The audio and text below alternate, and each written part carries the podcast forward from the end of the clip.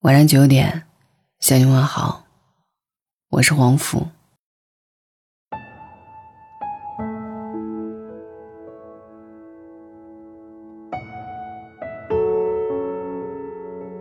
你的上一次分手原因是什么？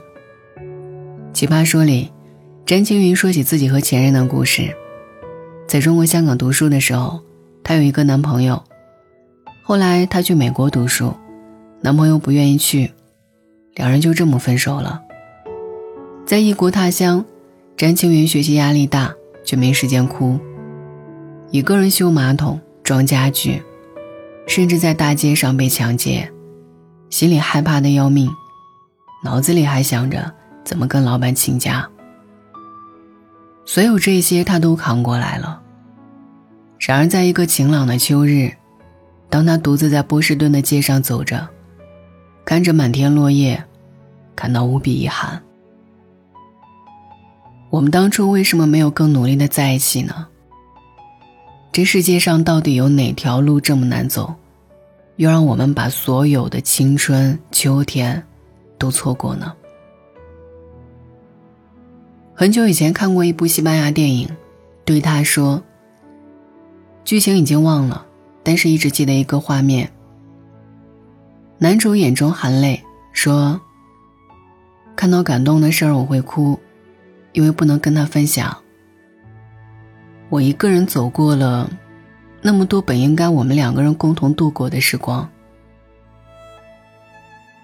世上一切，我们都可以通过努力和奋斗得到。除了你，除了那个人，可惜我们轻易的放弃了。”说分手时，每个人都能找出一百个理由。相处舒服的两个人，因为距离分手；性格互补的两个人，因为家境分手；属交似期的两个人，因为一件小事儿，某个人分手。然而，我觉得感情里最痛心的，莫过于明明还爱着，却轻易放了手。跟朋友吃饭，他说自己要结婚了。以前我妈坚决反对我嫁一个穷小子，结果我现在要嫁的人，也并没有多有钱。当初以为父母之命不可违抗，后来发现，只要你足够坚持，他们最终都会接受。大学时，他第一次喜欢一个人，喜欢到，他要跟他共度一生。却在父母的胁迫下选择了分手。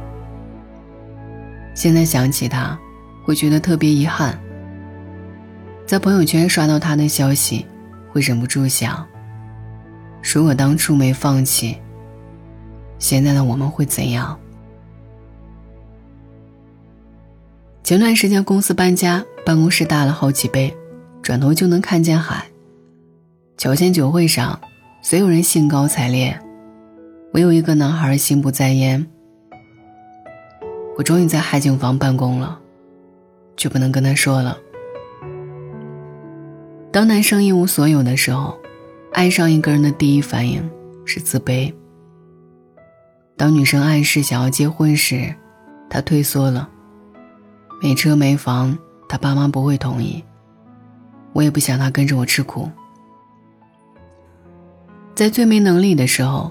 遇到了最想照顾一辈子的人，有多无力，你经历一次就懂了。现在的他也很幸福，我只是遗憾，那幸福不是我给的。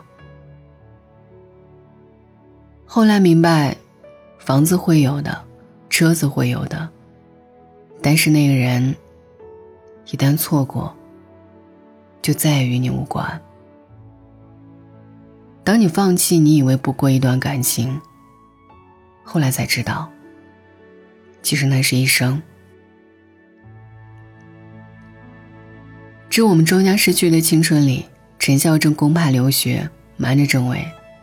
郑伟知道消息，跑去质问：“为什么你就觉得跟我在一起会贫贱？我跟你的前途必然是不能共存的吗？我不配活在有你的未来。”你的蓝图里从来没有我。这才是最伤人的部分。放弃之前，务必多问一句：你愿意跟我一起吃苦吗？也许他并不觉得苦呢。也许以后的你，有能力不让他吃苦呢。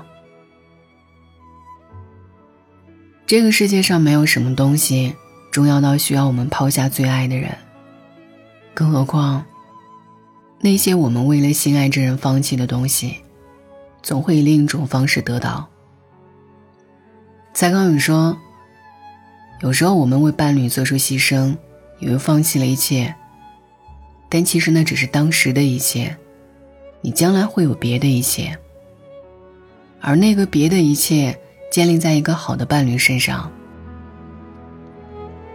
不要因为那些浮华的东西，而放弃真正重要的人。”最遗憾莫过于，我们本可以在一起。我们约定，如果真的喜欢，请不要错过和那个人在一起的机会，哪怕只有一年、一个月、一星期，甚至一天。如果还爱着，请千万不要放开爱人的手。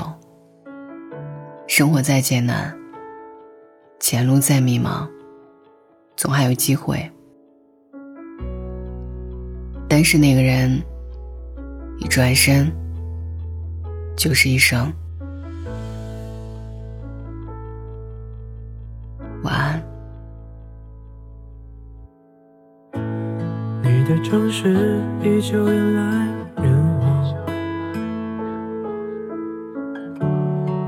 有时光留在。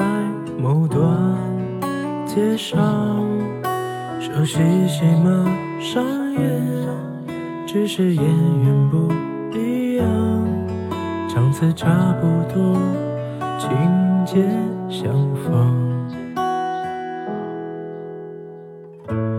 很少回忆日子过得匆忙，很少来这里。那里逛逛？偶尔想想，也很快被其他事情遗忘。谁都一样，都不爱提过往。我们再也没见过，对吗？相逢的话语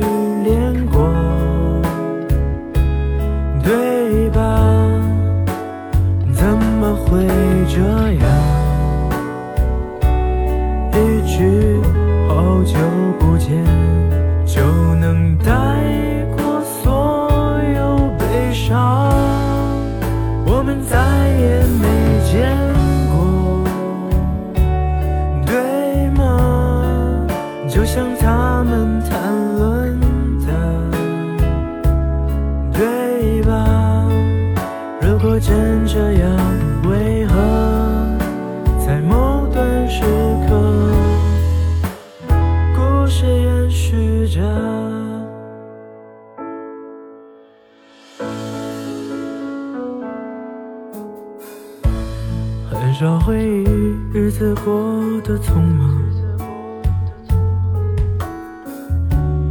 也很少来这里那里逛逛。偶尔想想，也很快被其他事情遗忘。谁都一样，都不爱提过往。我们再也没见过，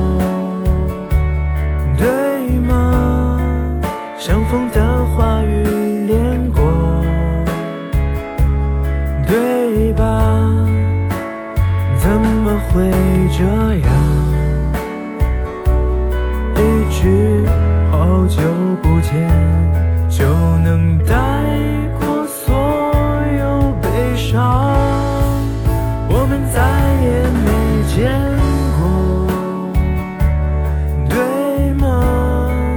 就像他们谈论的，对吧？如果真这样，为